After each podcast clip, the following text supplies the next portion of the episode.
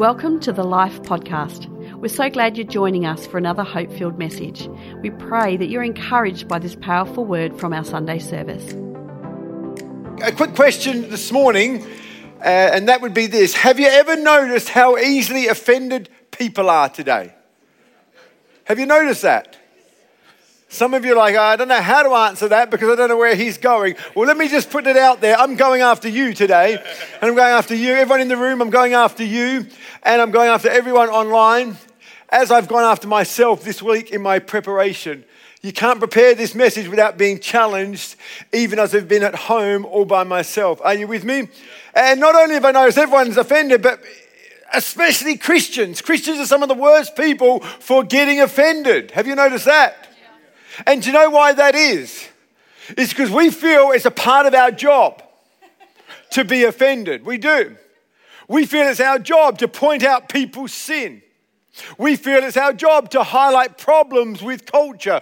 We feel it's our right and our job to stand up for truth. I'm joking. I'm joking. The message I want to start and the series I want to start today is something I've entitled No Offense Taken. I do believe offense affects each and every one of us, but I don't necessarily know that we have to take on offense. Hence why the title of the series. And I want to thank a few and acknowledge a few people that have helped me package this message and put this message together. And that would be Pastor Craig Michelle, uh, Groeschel, Pastor Steven Furtick, John Bevere has written a great book called The Bait of Satan, and also Brant Hansen, who's written a book called Unoffendable. Unoffendable. He actually says in his book that you can live unoffended, which actually offended me a bit. but he, he seems to think that we can live unoffendable. In actual fact, personally speaking, I'm one of those that are not easily offended. I, I think I have fairly thick skin. That is, of course, unless you hurt my wife. Or if you hurt my children.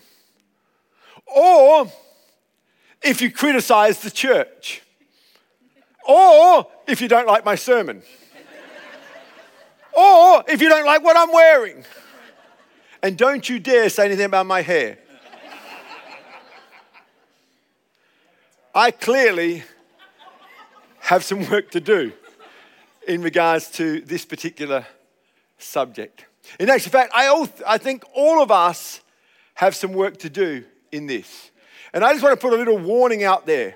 Before we get into this series proper, I want to put a warning out there. I will probably offend every one of you.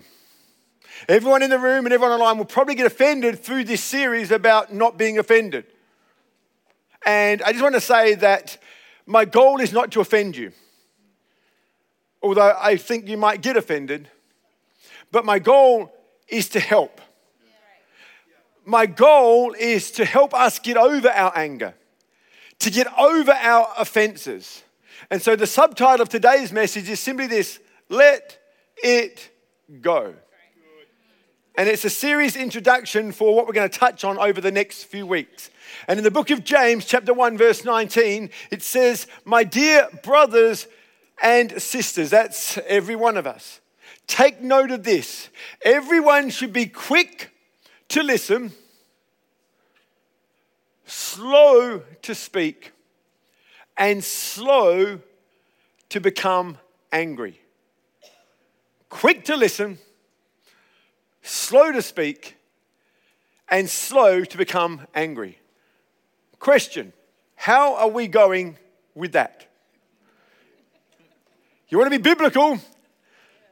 How are we going with quick to listen, slow to speak, slow to become angry? To quote Mark Twain, it's not the things in the Bible that I don't understand that bother me the most. It's the things that I do understand and I'm not yet doing. So, how are we going with these three things? Because this is how Jesus lived his life. Do you know Jesus was asked many questions? In actual fact, was recorded 183 questions Jesus was asked, and he only answered three of them directly. Alternatively, he asked 307 questions. Why did he ask so many questions? I believe it's because he was others focused. He wanted to understand where people were at and where people were coming from. That's why he left the splendor of heaven to come to planet Earth. And it says the word became flesh. He wanted to get in our shoes and not just get in our face. I think as Christians, we're really good at getting in people's faces, but we're not so good at getting in their shoes. Jesus was the master of getting into people's shoes to understand where they were coming from to understand where they were at, to understand why they were thinking what they were thinking, and as a result, he would then speak into a situation. What I've noticed about people's response of late is that it's getting worse. We used to get offended at just the little things, like when people cut you off in traffic and you give them that holy wave, using a few fingers just to spell it out. Or maybe it was it's the talking in the movie. I, got to be honest with you, I was guilty of this the other day. We went to see Top Gun Maverick on the opening night.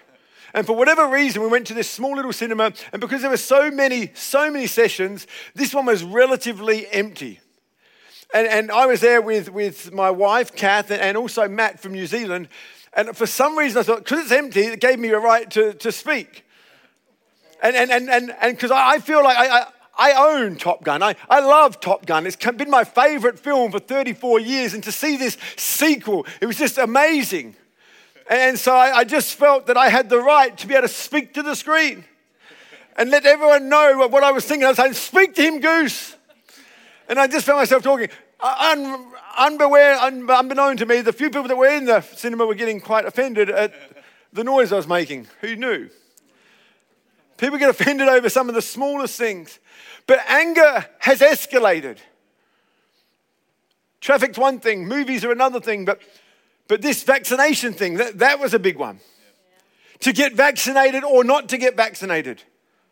To wear a mask or not to wear a mask. I mean, we're talking about that again. They're talking about bringing those things back in again. And I'm sure everyone's got an opinion about that. What about this one? Australia Day.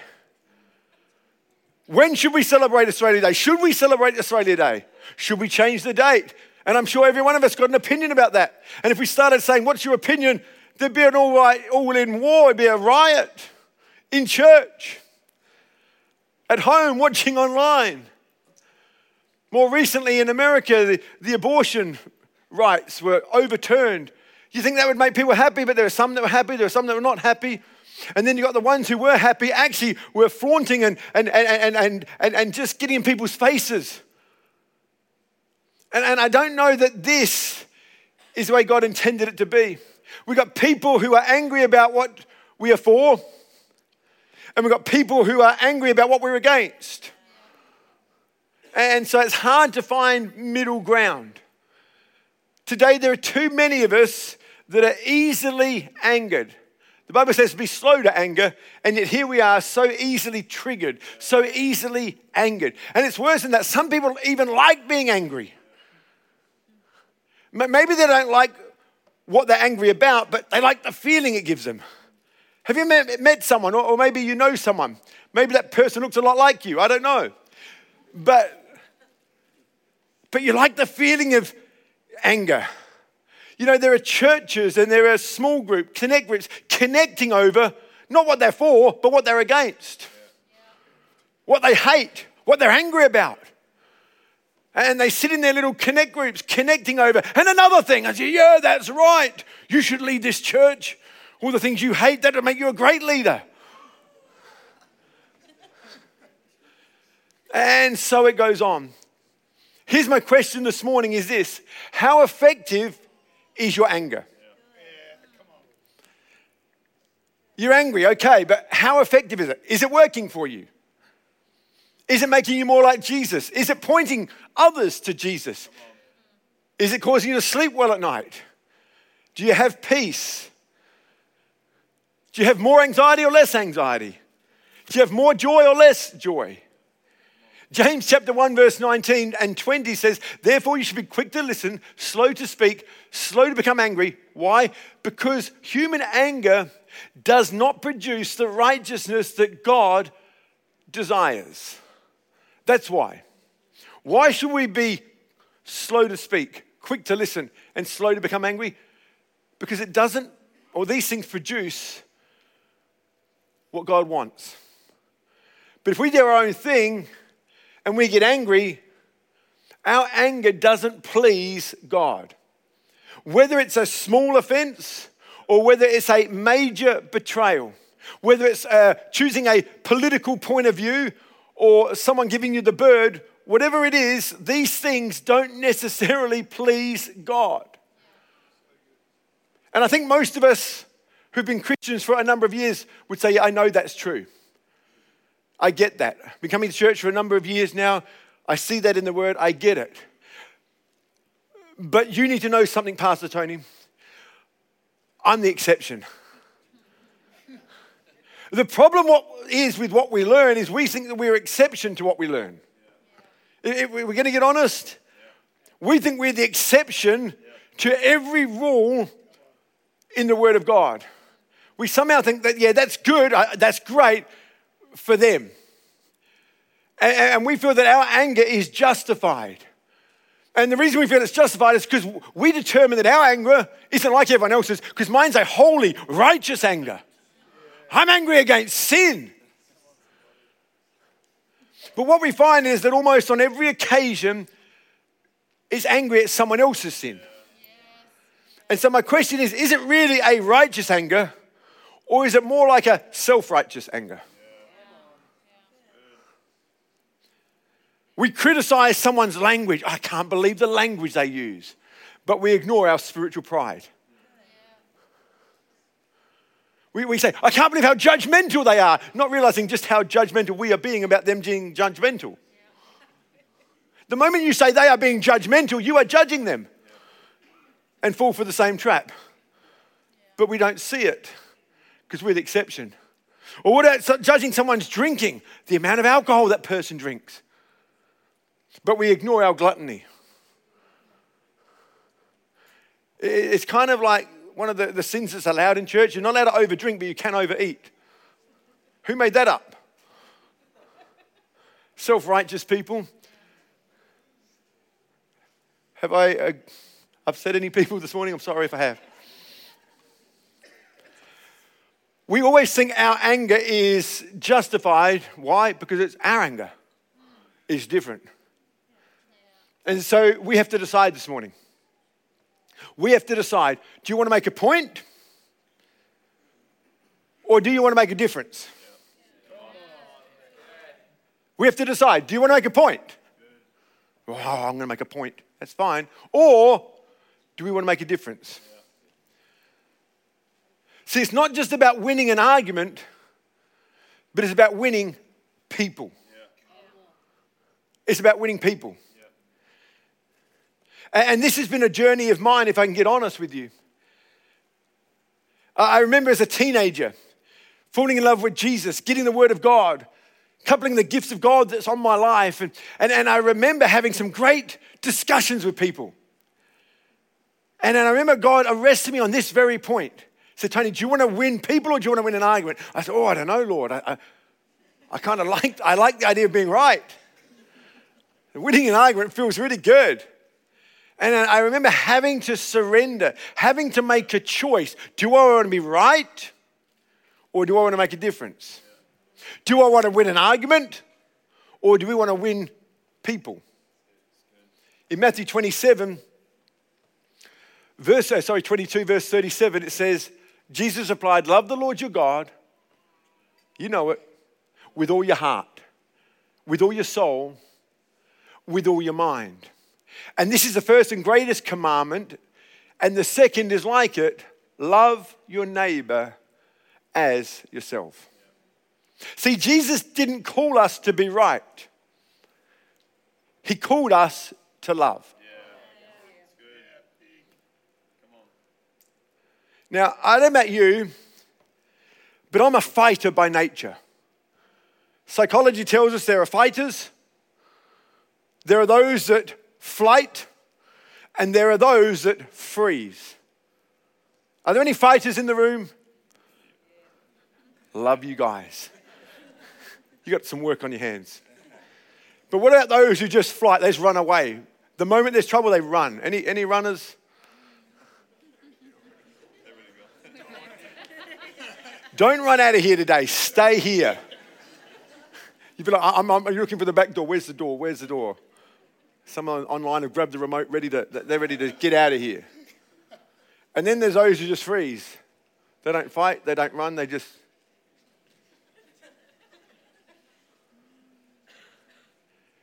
No matter what category you fall into by nature, it presents a problem. You're gonna, if you're just going to run away every time there's a problem, that's not going to help. If you're just going to freeze up, it's not going to help.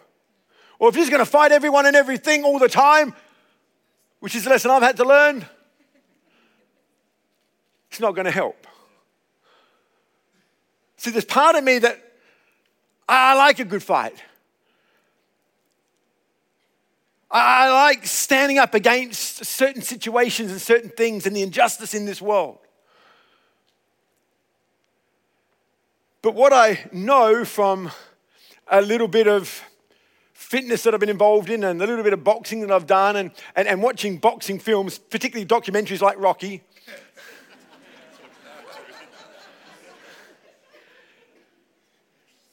I know that an angry fighter is not the best fighter. The best fighters are, are cool, calm, and collected. And you'd hear trainers on the side say, Don't let him get in your head. In order to be a good fighter, you've got to be at peace. And so, whether you are a fighter, a flighter, or a freezer, we have a work to do and not allow those responses to rob us of what God wants us to do. Now, that doesn't mean I don't have an opinion, but I just don't want my opinion to get in the way of my calling. I can justify who I am and why I do what I do.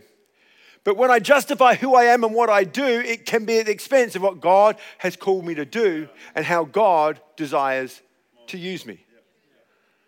So I want to encourage you, whatever category you may fit into today, the bigger question is do you want to be right? Do you want to make a point? Or do you want to make a difference? Do you want to love? Do you want to embrace the call of God on your life? And so today, I want us to hopefully look at how we can get over our anger, let go of our anger, and ultimately overcome our offense or offenses. Does that sound good? And I've just got two points this morning, real simple. And, and I believe if we could capture this today, it's a game changer. This is a game changer. And the first one is simply this number one, when it comes to overcoming our offense and getting over our anger, number one, lower your expectation of others. Lower your expectations. How many of you have taken this stance? I can't believe they said that. I can't believe they did that. And more to the point, I can't believe they did that to me. Or I can't believe they did that to my family. How dare they call themselves a Christian? And we get surprised when people sin. It shocks me that people are shocked when sinners sin. See, sinful people do sinful things. In 2 Timothy chapter 3, verse 2, we read, People will be lovers of themselves. See, this is not new. When you see people loving themselves, it's not new. It was written about thousands of years ago. They'll be lovers of money, boastful, proud. They'll be abusive, disobedient to their parents, ungrateful, unholy, without love. They'll be unforgiving, slanderous, without self control, brutal, not lovers of the good, treacherous, rash, conceited, lovers of pleasures rather than lovers of God. Does that not sound something like the culture in which we live today? And yet it was written all those years ago. You need to know something about me as your pastor. I will let you down. If I haven't already, I will let you down. This may be your first visit or second visit. You may be enjoying all things life Adelaide, but if you hang around long enough, eventually, I will let you down. And if you hang around just a little bit longer than that, my wife will let you down. And, when I do let you down, or when we do let you down, or the leadership team let you down, I, I, I want you to do something for me. Don't blame God. And, and don't blame the church. When that moment happens, understand that's what happens when a sinful person lets down a fellow sinful person. See, Jesus was never shocked by self centeredness. It wasn't like things happened and he was like, oh, I, I'm shocked about that. In the scriptures, it's recorded that there was this woman that Jesus met at the well in John chapter 4, and she starts talking to him, and he starts talking to her. And in discussion, it comes up that she's had five husbands. Not one, not two, but five. And the guy she was living with was not a husband. So she'd had five broken relationships and she was shacking up with some guy she wasn't married to. And what was Jesus' response? He didn't judge her, he helped her.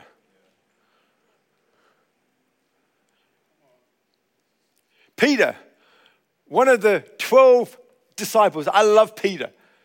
Peter was boastful.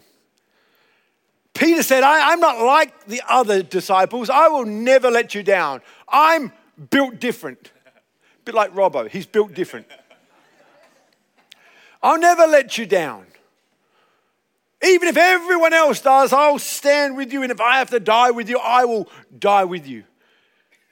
Fast forward a couple of verses. Peter disowns and uh, betrays and denies Jesus three times. What is Jesus' response? Jesus forgives him. Jesus continues to love him. If you've ever been betrayed, if you've ever been let down, you can stay in your anger, or we can take the example of Jesus, who forgave and continued to love. We need to lower our expectations of people. First thought, lower your expectation of people. Second thought is this raise your appreciation of God's grace. Lower your expectation of people and raise your expectation or appreciation, sorry, of God's grace. Lift your hand here if you've never sinned. Yeah, no hands are up. Maybe you've lied, cheated, looked lustfully, envied, done something. Ephesians chapter 2, verse 8 says this For it is by grace that you've been saved, through faith. And this is not from yourselves, it is a gift from God. Not by works, so that no one can boast. You might put up an argument and say, But Tony, they lied about me. But you know what? I've lied. Be a brave person in this room today says they've never lied. So why are you upset about someone lying to you? But he's so arrogant. Again, confession, I've been arrogant. The truth is, I need God's grace. The truth is, you need God's grace. We all need God's grace. Now, I don't want to minimize the hurt and pain that no doubt is in this room. Some of the betrayal that some of you have experienced. Some of the things that happened to you as a young person should never have happened to you. I don't want to be insensitive to that. I'm very mindful that we live in a hurt, broken world. This world is not working the way God intended it to work, it's broken. But with all the love I can muster today, I, I want to hopefully help unlock something today because we need to be careful that we don't feed our anger. See, the origin of offense is always found in I'm right and they are wrong. Where does offense start? Its origin is always in, but I'm right and they are wrong. And we can argue that point for the rest of our days. And to that, I'd say, how's that working for you? How's that helping you? They hurt my child. They let me down. The thing is, if we're not careful, your anger will justify your right to hold on to your offense. See, we can hold on to our stone, ready and poised to throw it.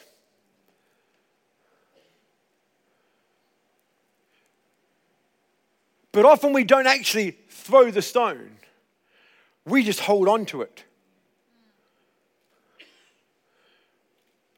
We think certain things, but we don't act them out. See, if we threw the stone, then it'd be obvious. But because we don't throw the stone, we are held further in our self righteousness because yeah. we feel better than that person. Yeah. But in John chapter 8, some religious people brought a woman caught in the act of adultery to Jesus. They were an angry group of people, they were an offended group of people. And they came with their stones, ready to stone this woman who'd been caught in the act of adultery. And according to Moses, she should be put to death by stoning. And the Bible says that Jesus bent down and drew in the sand. Some say that Jesus was writing the sins of those who were watching on. And that's why, one at a time, oldest to youngest, they left. We can't prove that. Who knows? Jesus could have just been having a moment with the Father saying, Lord, Father, could really do with your help here. Don't quite know what to do.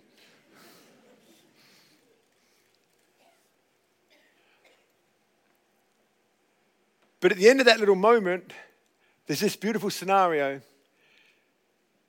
where Jesus is standing alone with this woman.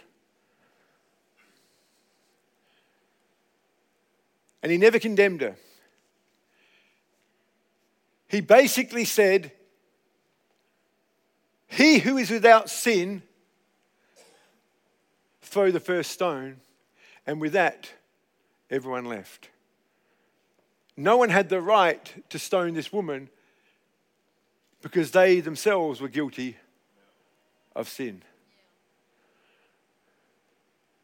What we're offended about and those that we're offended with, if we're honest, we actually don't have the right to be that offended.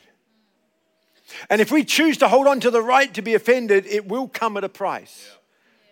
And it's a price you don't want to pay. It's a price that Jesus paid on the cross.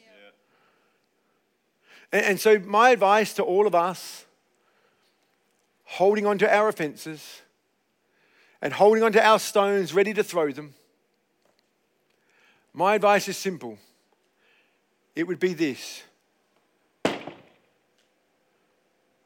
drop the stone. See, Jesus didn't call us to live right. He called us to be loving. The goal is not to make a point. The goal is to make a difference. If the band can come and join me, that'd be awesome. We need to be a people that are quick to listen, slow to speak, and slow to become angry. Why? Because human anger does not produce the righteousness that God desires. You know, the thing about offense is if you have a breakthrough and you manage to drop that stone, and then you go into a week that's coming up, there's every chance that this week you have an opportunity to get offended again and pick up another stone. So, what do you do with that stone? Well, you do exactly what you did with the first one and you drop it. And you, oh, wow, that's fantastic. And then you go to school the next day, oh, someone says something. And before you know it, you've got another offense. Do you know what you do with that one? You drop it. And you keep coming back to God and give Him what He was designed to carry, and you and I never were. It's called re surrendering. We surrender our life to Jesus and we just keep doing it on a daily basis. Back in the 80s, we used to call it dying to self, and that's what it is. We just die to the self gratification, the self righteousness, the self desires. And the only one who can truly help us with that is Jesus. Will you stand with me this morning?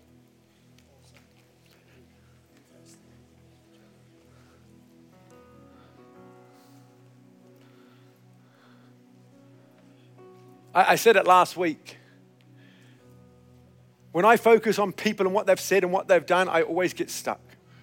The only way I get myself out of that place is when I stop looking at what people have done to me and when I start looking at what Jesus did for me.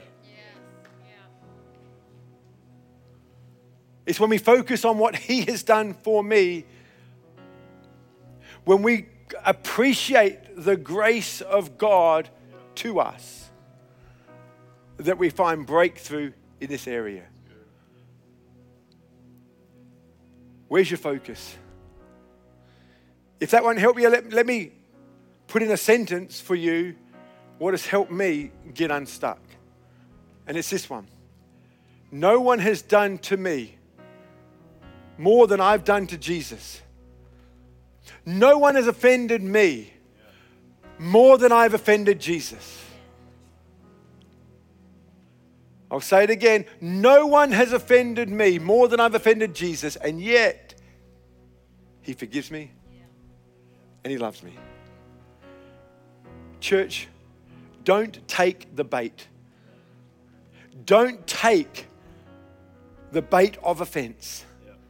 It's going to rob you of your joy, of your peace, of your calling, of everything good that God wants for you. Don't take it, but let's resurrender afresh today. Thanks for listening to this podcast. We trust that you're encouraged by this powerful message. You always have a place to call home here at Life, and we invite you to join us for our Sunday services at our Adelaide campus. If you'd like to know more about Life, then visit our website at lifeadelaide.org or download the Life Adelaide app and stay connected.